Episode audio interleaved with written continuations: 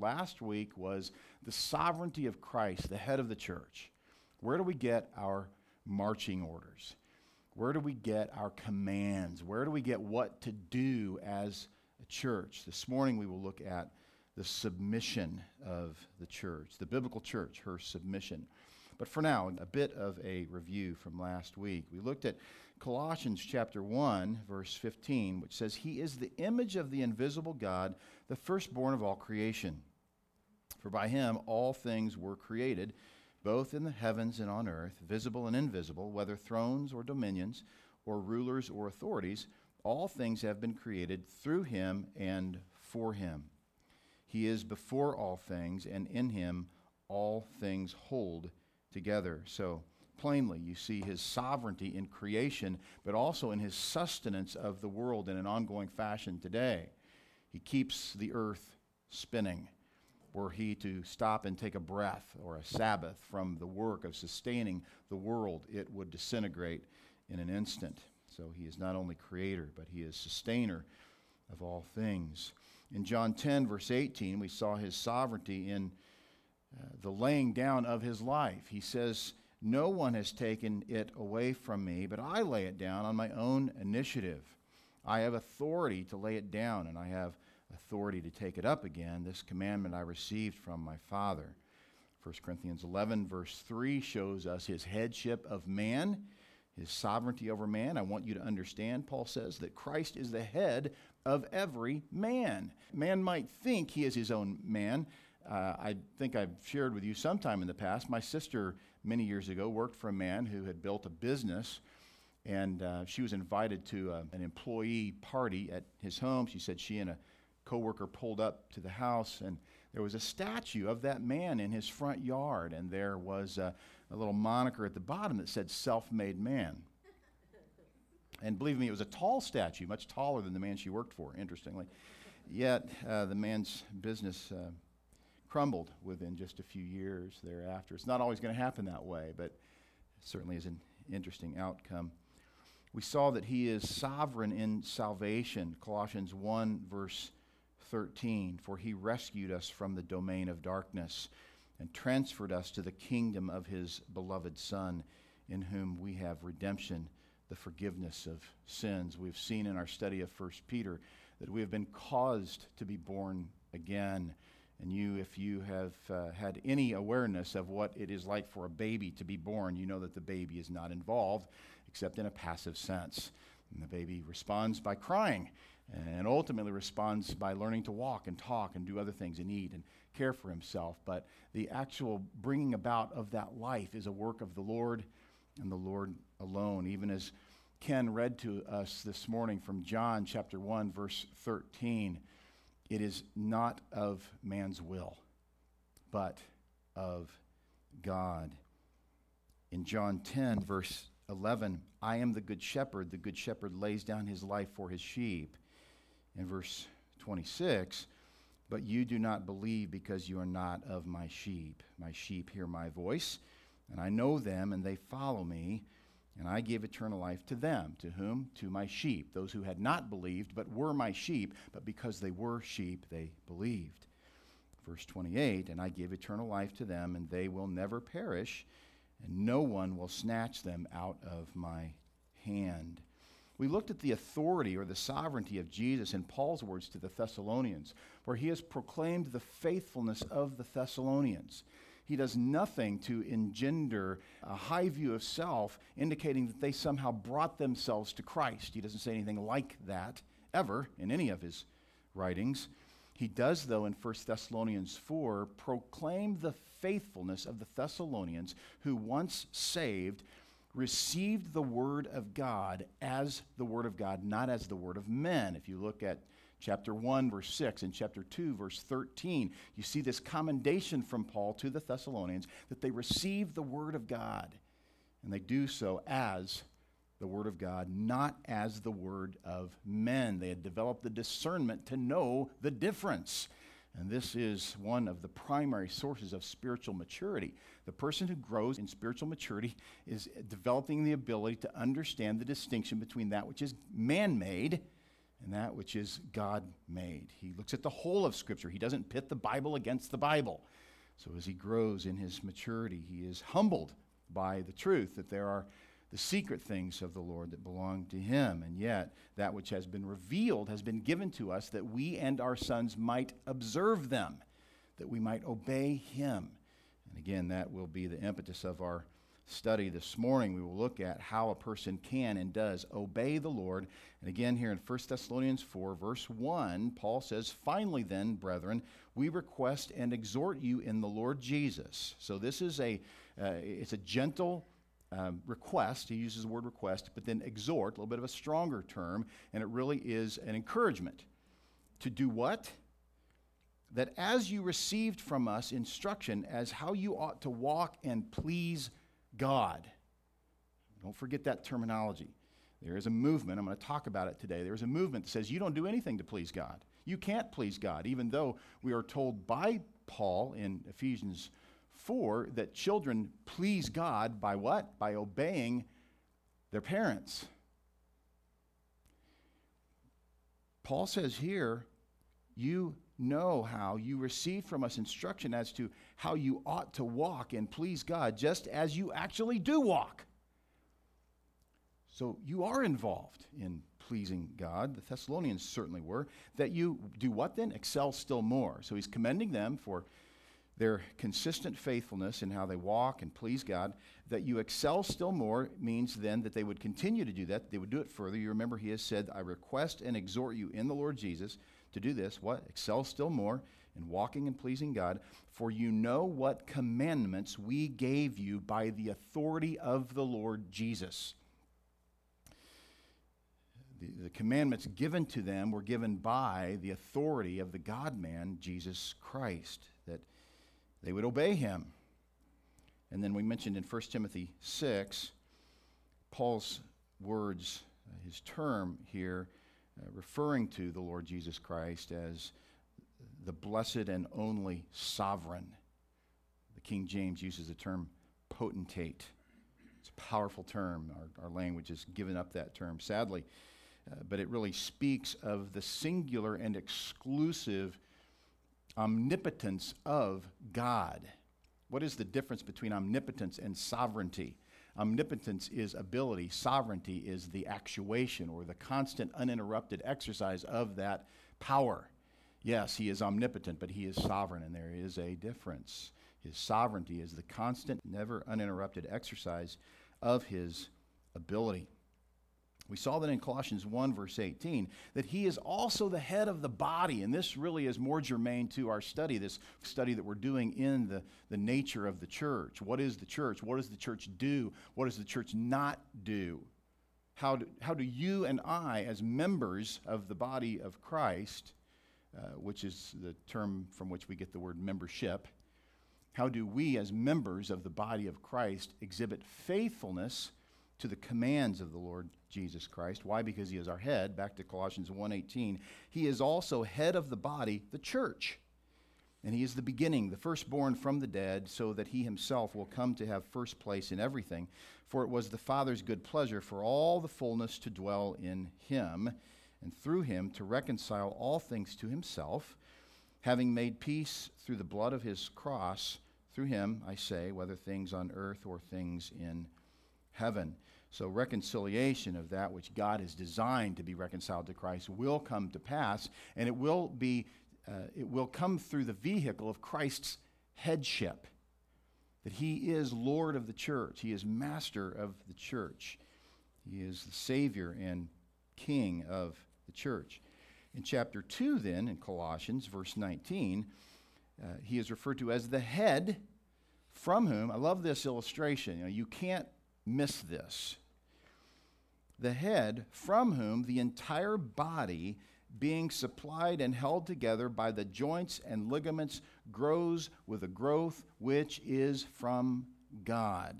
So you see God's authority in Christ, Christ's authority in headship over the body, but that the body is involved in submitting to that authority. And that's really kind of a precursor to what we're going to talk about today. You see the authority of the Lord, but you don't see what some would refer to as a robotic response to that sovereignty. That's not sovereignty. To say that sovereignty means that we somehow just, you know, do what we're supposed to do because God makes us do it. He forces us into submission. That's not sovereignty. In his sovereignty, Christ has not only commanded and determined the outcome, he has determined the means, and the means is your obedience. It's your submission in which you are volitionally involved. You do respond to the duty given you in the scripture.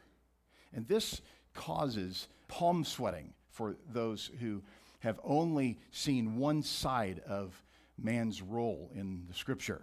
This results in a nervous and really agitated response from those who refuse to see the reality of what God's sovereignty actually is and how it results in a loving submission from those who are not always loving and therefore need to acknowledge the duty the scripture has given them and to respond to the authority of God. That Christ is authority should be everything to us. That he would have first place in everything. That we would see our responsibility, just as in your human body, the joints and ligaments, as they supply to the head that which results in growth caused by God. That's Paul's terminology. Think of yourself as a ligament, as a part, as a member who is involved. And if you're not involved and you step out, you skip out, you, you take a break from obedience, but you decide, you know what, I'm not going to be a Christian for a few weeks. You know, they don't need me. What does that say to the rest of the body? What does it say to the Lord? What does it do to the rest of the body? Well, you know what happens when a ligament tears, when a tendon snaps, when a bone breaks, when a limb is lost and proves to be dead. The body suffers. So, what does the body do? The members of the body that prove to be faithful, those who are approved, compensate. Part of that compensation is not just undergirding and strengthening those who are yet faithful, but to go get those who have chosen to be unfaithful, to love them unto restoration. That's what church discipline is all about. In Ephesians 5, verse 23, Paul says, For the husband is the head of the wife. So we're talking here about marriage, but marriage is to be a what? A symbol or a microcosm of the church. Listen to this. As Christ also is the head of the church, he himself being the Savior of the body, but as the church is subject to Christ, so also the wives ought to be to their husbands in everything. So often in marital counseling, this isn't even brought up. A, pastor or a counselor uh, or a friend in Christ might completely avoid the issue, or at least forget the issue of the fact that a marriage is intended to look like the church. It is intended for the man to represent the head, that he would love his wife as Christ loves the church. I remember asking a man that one time, Do you love your wife as Christ loves the church? And he said, Yes. I explained that. I took five, six, seven minutes to explain that, and his head dropped. And he said, No, I don't love my wife like that. I don't love my wife like that. Christ, who is authority, loves us in such a way that a man ought to be able to look at his wife and say, I'm going to love her regardless of whether or not I feel like it. I'm going to respond to the duty given me by the Lord. That when I am disobedient to the word, I'm not going to wait for my wife to win me over without a word and with a gentle and quiet spirit, but I'm going to be faithful to the Lord who died for me, even when my heart's not in it. Well, this morning, we, as I said, we'll look closely at the biblical church, her submission, your and my submission, the submission of the universal church, the church of Jesus Christ. But we must be thinking together as a local church whose lives are intertwined in each other. We are grafted into each other. We are not just the universal church, we are a local church, which is a special entity. And we as a local church are no more special than any other local church. I simply mean that that is the manifestation of the church. This is why the scripture, it's why the Lord, it's why I, as a shepherd, call you to be faithful to your local church.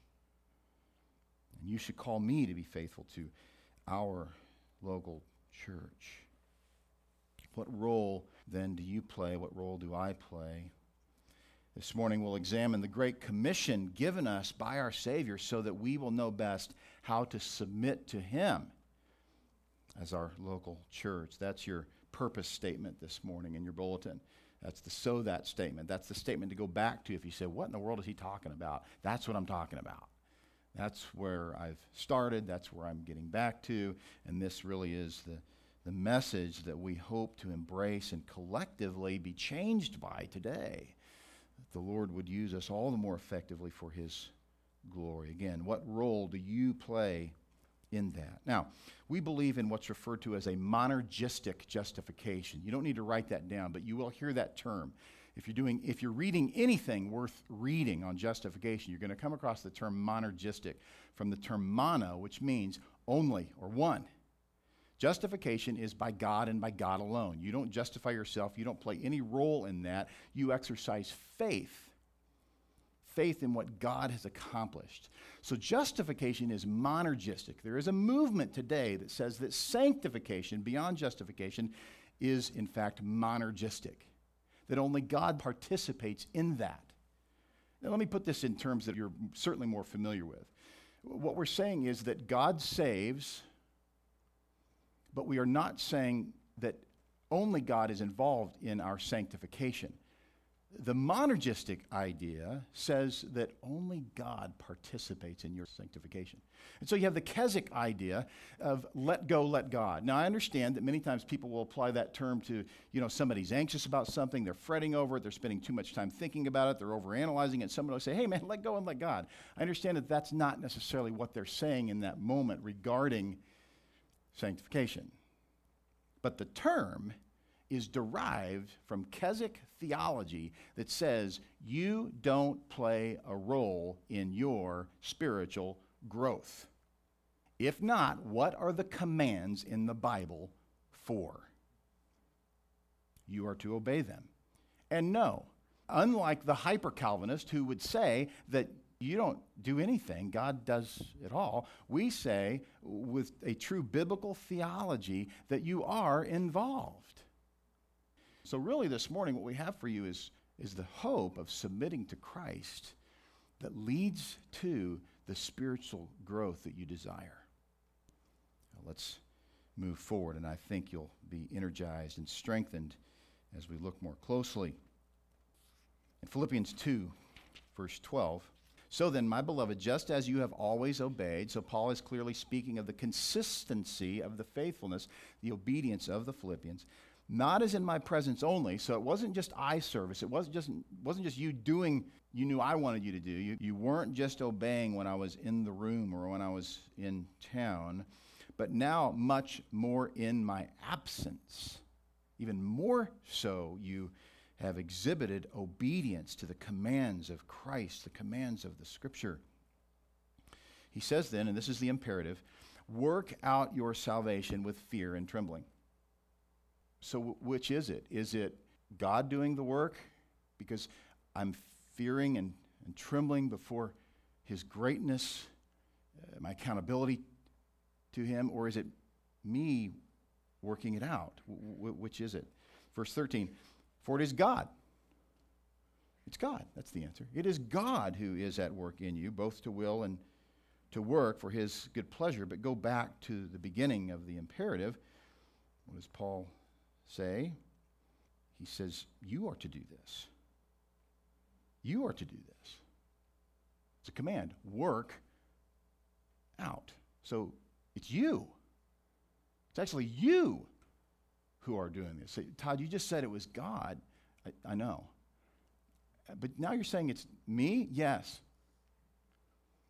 So it is God who is doing a work in you that you are doing because of Him.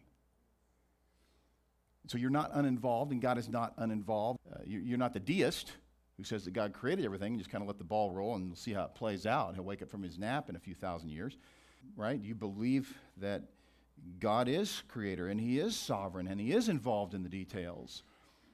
But he also calls you to be involved.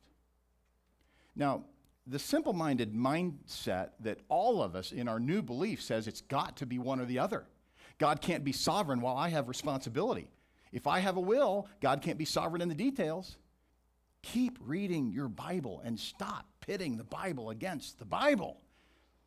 Get past that because that is only going to stunt your spiritual growth and prevent your ability to be worth anything for the body of Christ. If you're going to constantly wrangle over the fact that sovereignty is what it is and responsibility is what it is, and somehow both can't be true, you're only going to be frustrated and do everything you possibly can to twist the scripture to mean something that it doesn't mean. You're going to be frustrated with those who teach truth. Not going to have any joy in legitimate sanctification. And watch your life, okay? Please hear me when I say this. If this is where you are, if you're still just fighting this battle, ask yourself, how effective are you in the body of Christ today? Be honest. Be honest. Are you involved in discipleship? Are you ministering to someone in an effective way that they would look back and say, you know what?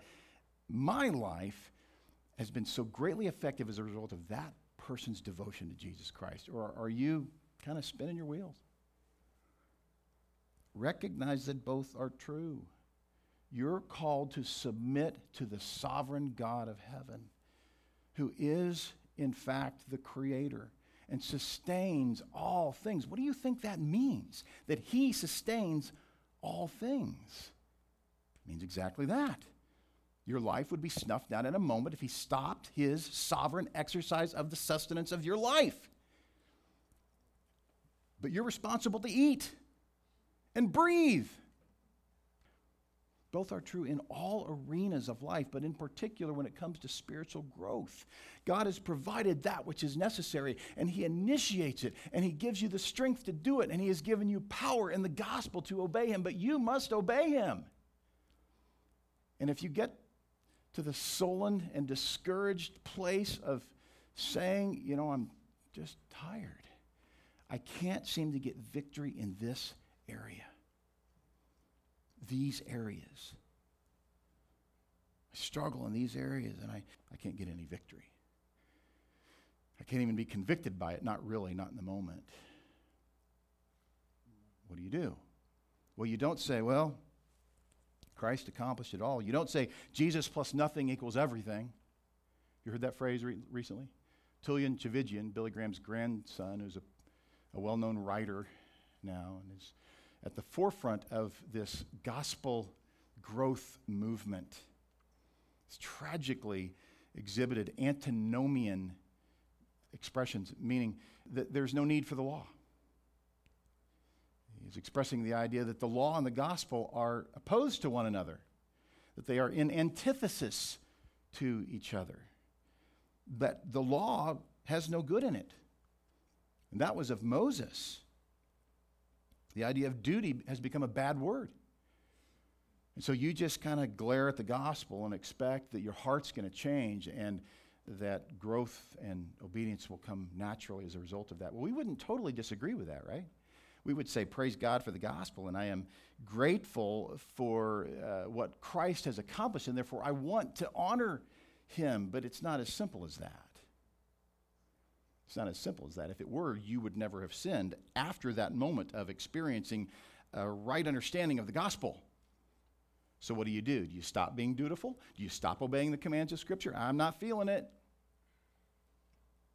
In Philippians 2, Paul gives us great hope.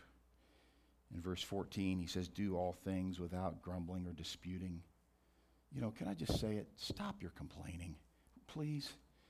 You know, stop these rants that you think somehow are righteous and helpful to people that nobody's really responding to with anything other than, gee, what's his problem?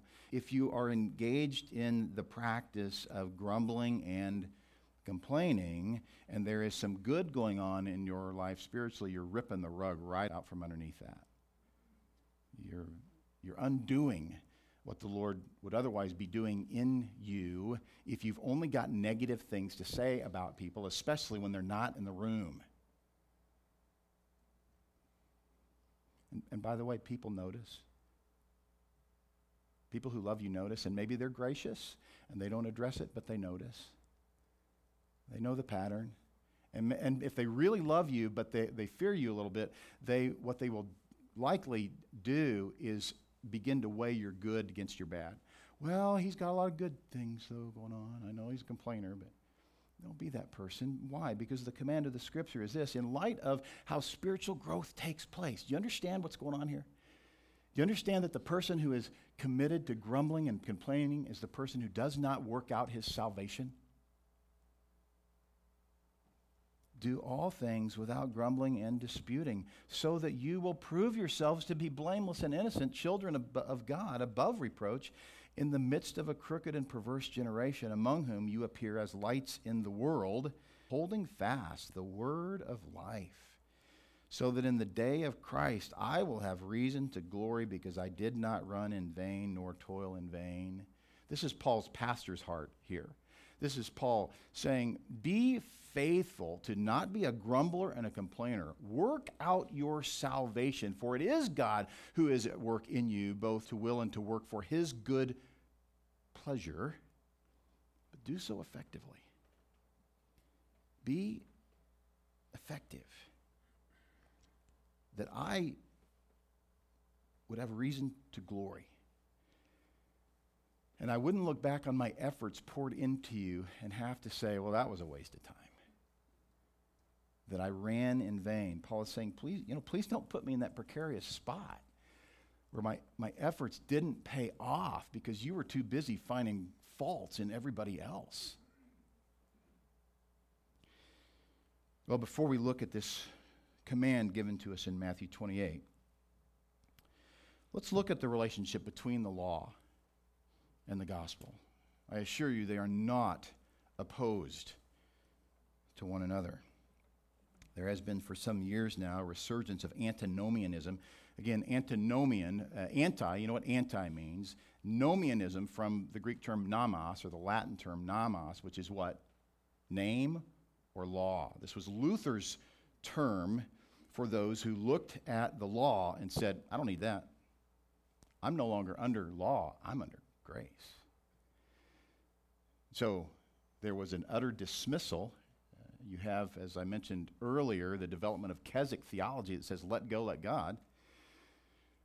But the idea was that I no longer am responsible to anything given me in the Old Testament. In fact, I'm not even responsible for the law as displayed in the New Testament because I'm not under law. Paul's point in that you are not under law is that you are not under its penalty. You still have a moral obligation to obey the law of God. No, you cannot fulfill it, although Paul says in Galatians 5, you fulfill it by what? Love.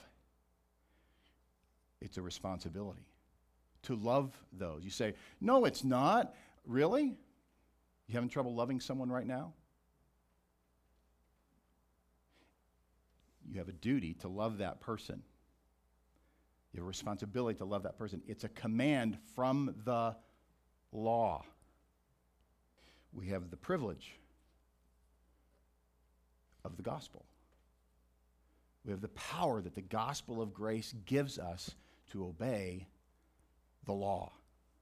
They are not opposed to one another. This is commonly referred to as the free grace movement. I think I mentioned that earlier. Some are calling it the cross centered movement. Are we cross centered? Absolutely. Of course we are. We believe that the cross is the center of our life, our hope in Christ? Of course it is. But all I'm saying is that they've, they've grabbed this terminology, free grace terminology, um, gospel growth, cross centered and they have erroneously defined those terms or used those terms to describe a spiritual growth that does not involve you. They think that duty is always wrong. Well, antinomianism is not new, and this flavor of antinomianism is not new in its expression that obedience only comes from love and gratitude, and that there is no place for duty. In John 1, verse 17, John says, For the law was given through Moses. Grace and truth were realized through Jesus Christ. So here's a passage that's frequently abused by these folks. Nowhere Nowhere does John say or indicate that grace and the law are opposed to one another.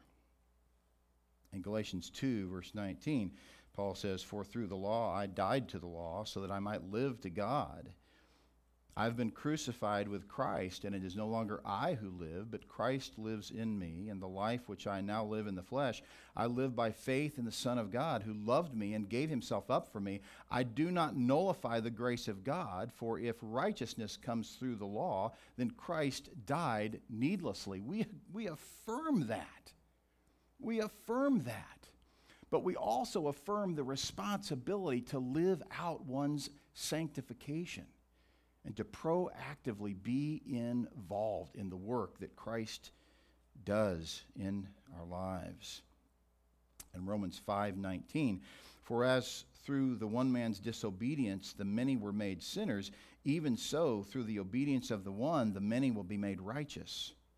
The law came in so that the transgression would increase. We've talked about this many times when the law arrived in a codified format, the law represented more greatly and more clearly and kind of in a public fashion before man that he is not able to fulfill the law. And so it when it arrived led to the increase of observance of sin. The law came in so that the transgression would increase, but where sin increased, grace abounded all the more so that, as sin reigned in death, even so grace would reign through righteousness to eternal life through Jesus Christ our Lord. And again, we affirm all of that. And we would say, yes, it is of grace. Growth is of grace. Responsibility is of grace. Obedience is of grace. Submission is of grace. Romans 8, verse 12. Paul says, So then, brethren, we are under obligation not to the flesh, to live according to the flesh. For if you are living according to the flesh, you must die. But if by the Spirit you are putting to death the deeds of the body, you will live. You are under obligation. Obligation to what? The law. You are under obligation to fulfill the commands that God has given you. Go back with me then to Romans 6 and verse 1. I left off at the end of Romans 5, where Paul has pointed out that when the law came in, sin increased.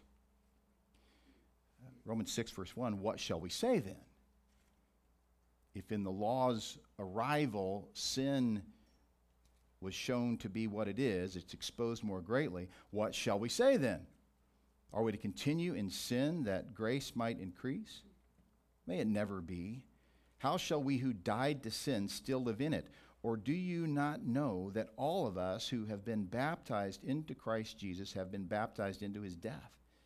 Therefore, we have been buried with him through baptism into death, in order that as Christ was raised from the dead through the glory of the Father, so we too might walk in newness of life. It's not a zombie walk, it's a walk that you are engaged in. Why? Because Christ gave you that new life, but now you put one foot in front of the other and you walk that walk.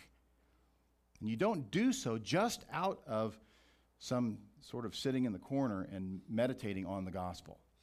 But you meditate on the gospel, you memorize the gospel, you think about the gospel, and you are moved by the gospel. But there are moments when you do that and you find yourself unwilling to obey the Lord. And what do you do? You could say it this way you, you return to the duty of meditating on the gospel, but you also return to the duty of other commands of Scripture that require you to not engage in sexual immorality, that require you to not lie, that require you to tell the truth, that require you to not steal, that require you to share the gospel. You go back to those commands and you don't wait for a love and feeling to pick it up and run with it. You know from Romans 7 that Paul struggled. But it's so important when we talk about Paul's struggle in Romans 7 that we don't stop there and say, oh, Paul struggled, I struggle, we all struggle. But no, that Paul would point us, having addressed that struggle, to what? Thanks be to God through Jesus Christ our Lord. So then, on the one hand, I myself with my mind am what? Serving. Fulfillment of a duty. Serving what? The law of God. Yet on the other, with my flesh, I serve the law of sin. Hmm. And it is because of the cross. It is because of the resurrection. It is because of the gospel. But it is not just an awareness of the gospel that motivates us in the moment to fulfill the duty. And I'm not talking about a fake it till you make it idea either. You know, just keep on moving, just keep, you know, fulfill the motions, you know, and eventually you'll feel it. I'm not talking about that. I'm talking about obeying the sovereign authority of your life, doing what he has called you to do because he is your authority. It's obeying him because he is in control. We know that the law is spiritual, but I am of flesh, sold into bondage to sin. For what I am doing, I do not understand. It's that section in Romans 7 where Paul laments the, the struggle, uh, the controversy internally in his own life. But then in Romans 8, verse 1, there is therefore no longer any condemnation. We are saying that you want to honor him, you want to please him, and even as Paul the Apostle, 20 years into the Christian faith in Romans 7, is saying, I struggle. And I'm not going to wait for the Holy Spirit to do a work in me that makes me want to do what I know I should do. I'm going to do it. There are massive amounts of people in this movement who are wallowing in spiritual immaturity because they're waiting for the Spirit of God to bonk them on the head and say, Get moving. You're going to get an occasional bonk. That's a technical theological term in the Greek. But are you not empowered? Are you not empowered to obey Him? Even when you're not feeling like a spiritual giant? Because sometimes you do. Am I right? Sometimes you're reading through probably something in the New Testament and, you, and you're excited. You're on fire and you say, Man, I love Christ. Wow. Look what he's done for me.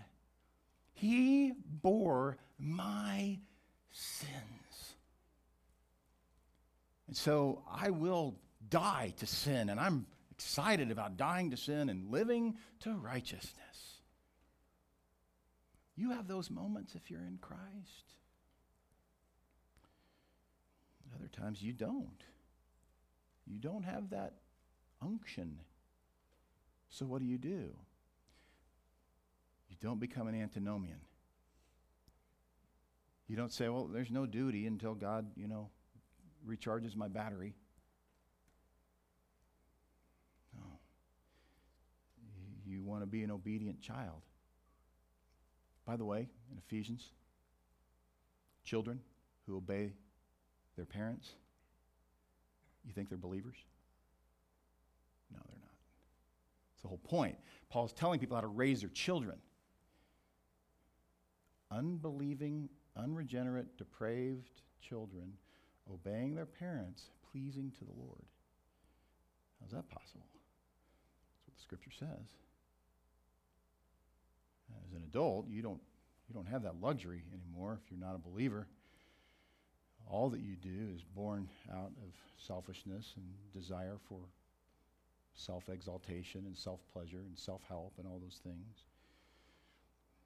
As a believer, though, you're no longer totally depraved. You still have the flesh, as we saw in Romans 7, but you have a new nature.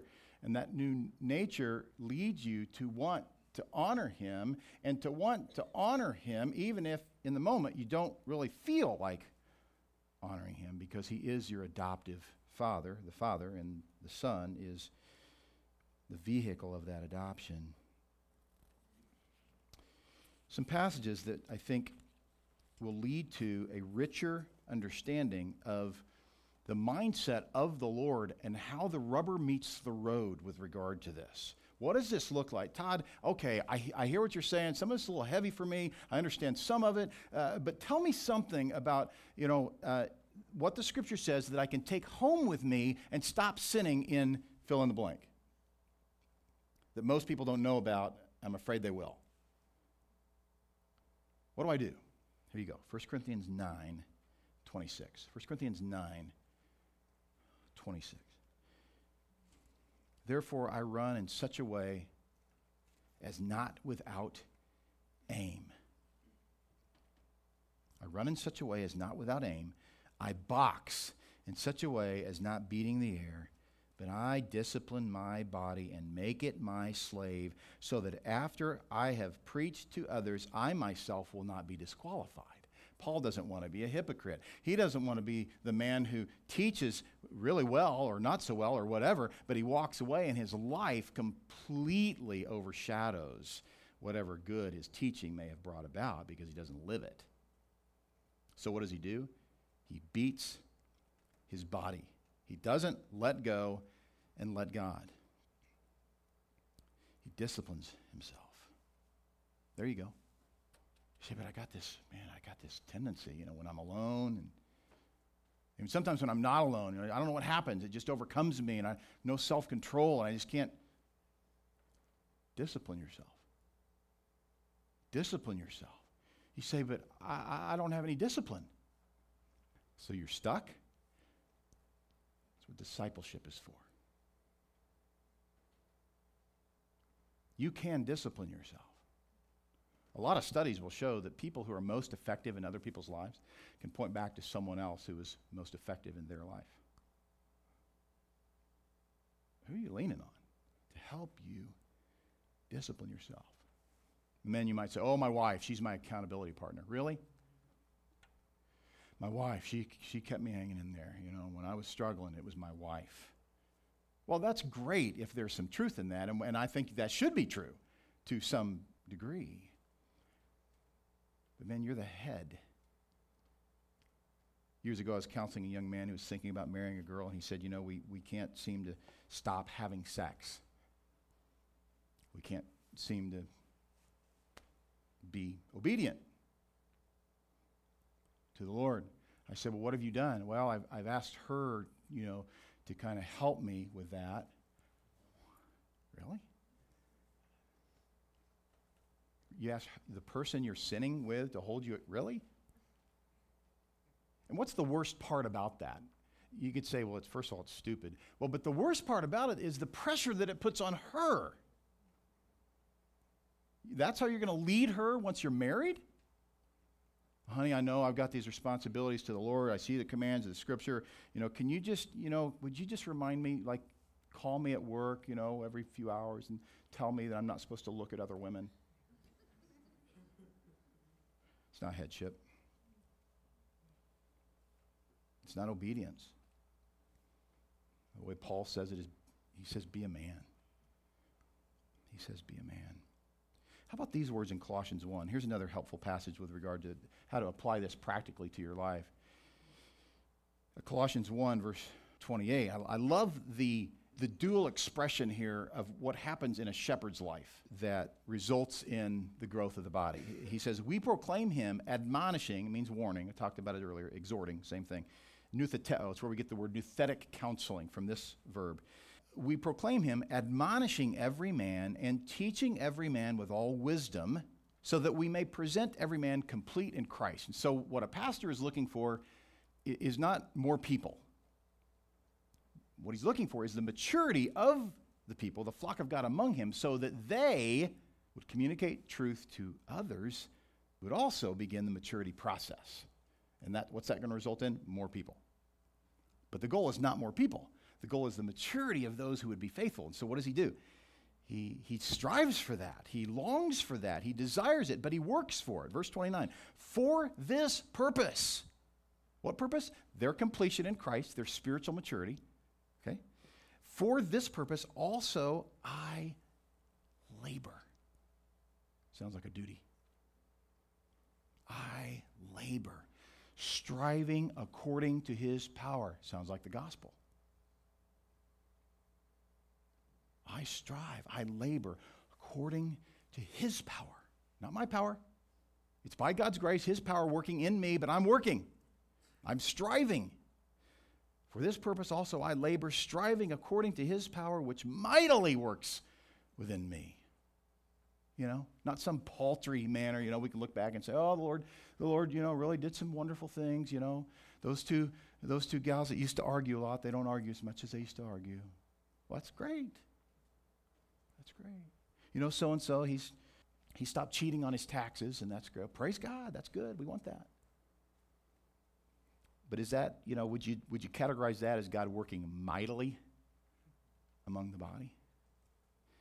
And I was thinking of in Colossians 3, verse 1, therefore, if you have been raised up with Christ, okay, if you're a Christian, keep seeking the things above where Christ is, seated at the right hand of God. Set your mind, that's work. Set your mind on things above. Keep seeking things above where Christ is, seated at the right hand of God. Set your mind on things above, not on the things that are on earth. For you have died, and your life is hidden with Christ in God. When Christ, who is our life, is revealed, then you also will be revealed with him in glory. Therefore, and if you're reading the ESV, it says, uh, put to death. Your, your NAS uses the older term, which is still accurate. Consider them dead. The ESV, newer, every bit as faithful to faithful manuscripts Everybody's faithful to that, but also using more modern terminology, not changing for the culture, but acknowledging that there is, in fact, a changing in language. Every language changes. And So, using the terminology of the day, put to death. Uh, in 1971, if someone had said in our country, if someone had said, consider them to be dead, you would have understood that they were saying, make them dead. So the ESV says, put them to death. I'm reading from the NAS. And uh, it says, Therefore, consider the members of your earthly body as dead, dead to immorality, impurity, passion, evil desire, and greed, which amounts to idolatry. For it is because of these things that the wrath of God will come upon the sons of disobedience and in them you also once walked. You were once a son of disobedience. You walked in these things. And Paul is saying now that you are no longer alive to those things, as he says in Romans 6, you're alive to righteousness, no longer alive to sin. You're dead to sin. You were dead to righteousness. Now that's all reversed. Walk that walk.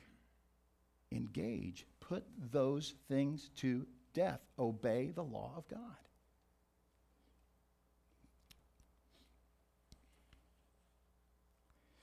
Well, now to our text. Matthew 28, verses 19 and 20.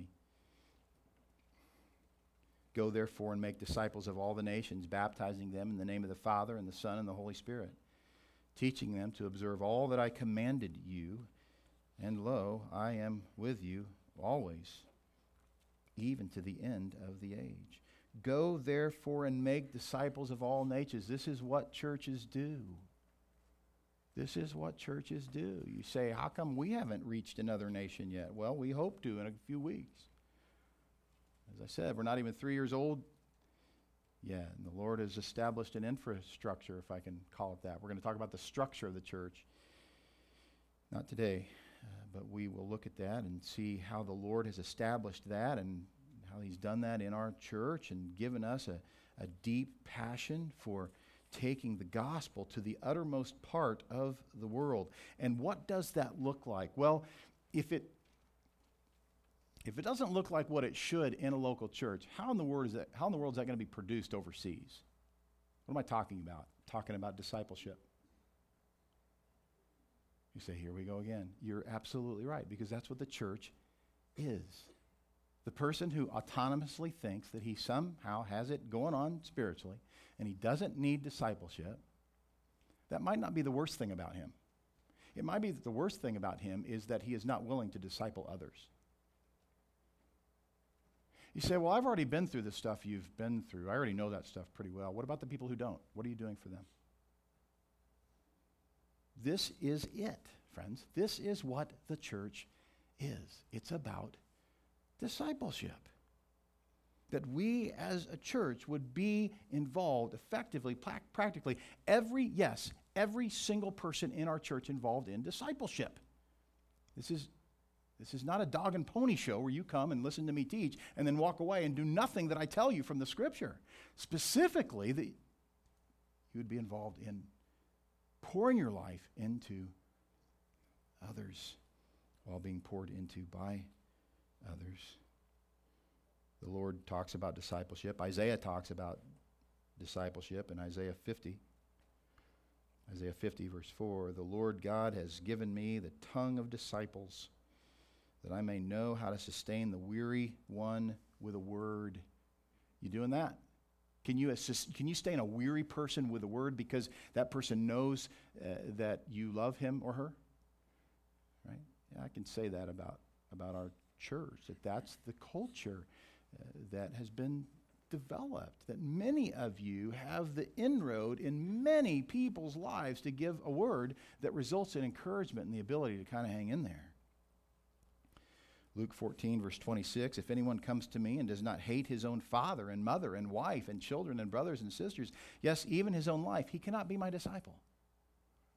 You've heard people say, you know, I got this priority list. It's God first, then my family, then the church, then my job, da da da da. Really? Really? Why do you need a priority list like that? Why wouldn't you just be faithful to God and the church and your family and your job and your neighbors? Just be faithful. Don't pit them against each other by saying this one comes first and always first. Yeah, you can't manage the church if you can't manage your home. But the whole point is that you would be involved in the management of the church. How do you do that? You lead your family to have a love for the church by discipling them, but also by encouraging them to be involved in discipleship with others. Moving on to the next phrase, the idea of this being done throughout all the nations. Revelation 5, verse 9. And they sang a new song, saying, Worthy are you to take the book and to break its seals, for you were slain and purchased for God with your blood men from every tribe and tongue and people and nation. They were purchased, they were propi- their sins were propitiated. God's wrath is satisfied in the moment on the cross, and they were in that moment purchased. It was not a potential purchase, it was an actual purchase. And so, men from every tribe, every tongue, every nation. So we're to go to every nation to find those for whom Christ died. To be faithful to that call and to do what? To baptize them. Baptize them into the body of Christ. You know, we don't we don't do freelance baptisms. Hey, there's a church over there on Wabash. They might baptize you. Why don't you go over there and then No.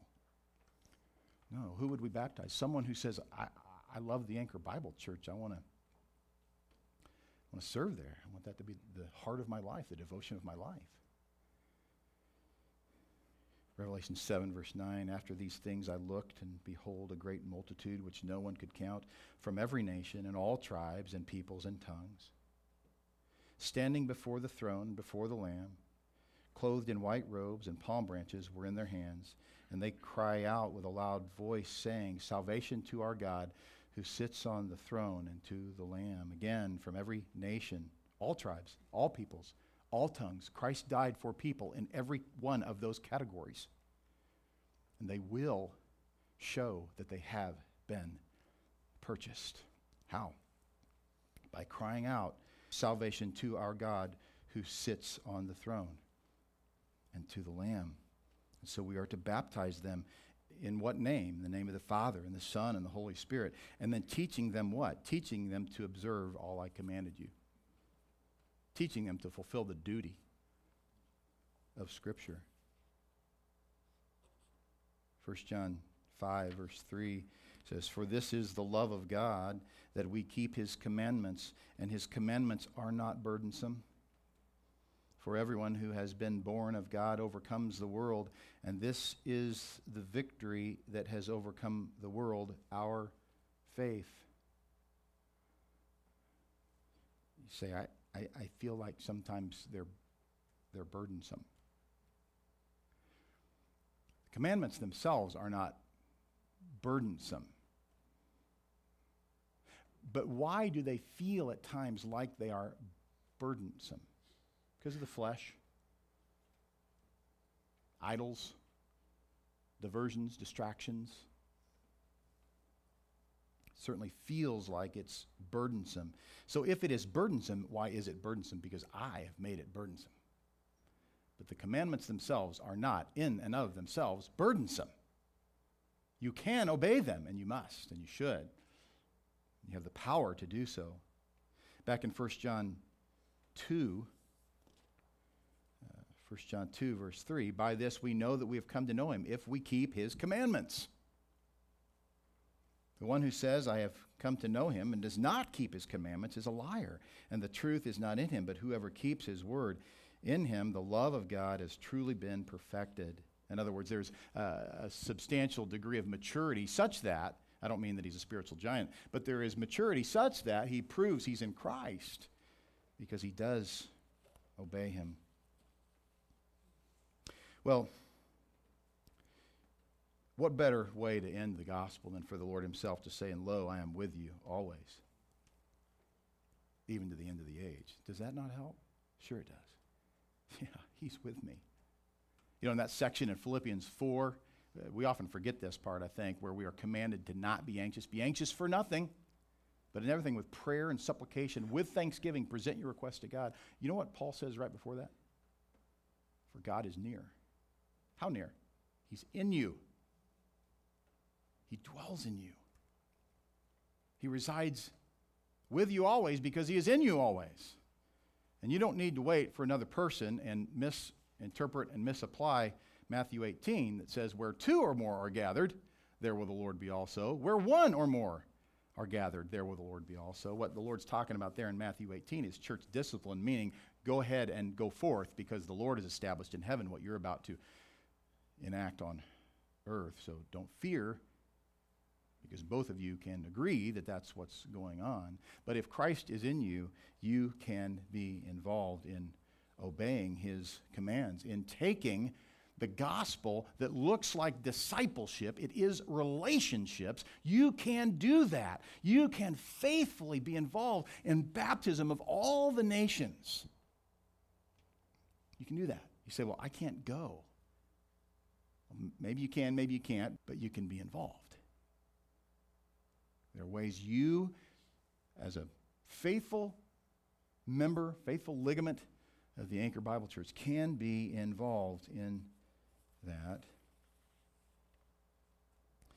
In Acts 1, Luke says, The first account I composed Theophilus about all that Jesus began to do and teach. It's the book of Luke.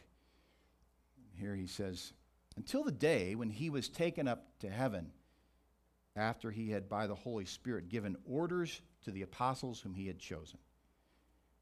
Would you agree that those are duties? Responsibilities? He'd given them orders. To these he also presented himself alive after his suffering by many convincing proofs, appearing to them over a period of 40 days and speaking of the things concerning the kingdom of God. Gathering them together, he commanded them not to leave Jerusalem, but to wait for what the Father had promised we are doing what we can in our Jerusalem, so to speak, to communicate the gospel in our midst in such a fashion that we would be capable of doing it in surrounding regions as well as the uttermost part of the world. To these he also presented himself alive after his suffering. That's in the past now. That has been accomplished. He's been crucified, he's been resurrected by convincing proofs, appearing to them over a period of 40 days and speaking of the things concerning the kingdom of God. Gathering them together, he commanded them not to leave Jerusalem, but to wait for what the Father had promised, which, he said, You heard of from me. For John baptized with water, but you will be baptized with the Holy Spirit not many days from now. So when they had come together, they were asking him, saying, Lord, is it at this time you are restoring the kingdom to Israel? He said to them, It is not for you to know times or epochs which the Father has fixed by his own authority, but you will receive power when the Holy Spirit has come upon you. And you shall be my witnesses both in Jerusalem and in all Judea and Samaria and even to the remotest part of the earth. Father, thank you for the clarity of your commands, that you would not only give us commands, though, but you would empower us to obey them. That we would not embrace a, a, false theology that says that I must only do what I have been called to do when I'm feeling like doing it, a hyper Calvinistic mindset, a Keswick mindset, uh, sadly, what's come to be known as a free grace or a gospel growth mindset. But that we would love to obey you even when our hearts are prone to wander. And Father, we especially thank you that you've given us this specific command to baptize men and women among all nations. We don't know who they are. Some of them we've certainly not even met. But we trust that you will use our faithfulness to cause our paths to cross, and we will have the great privilege of communicating the gospel to them that by the power of the Spirit you would give them justification by faith, that we then would have the privilege to nurture sanctification, calling them not to wait for you to give them a feeling, but calling them to obey you even as you have commanded us to obey all your commands. And we ask this in Christ's name. Amen.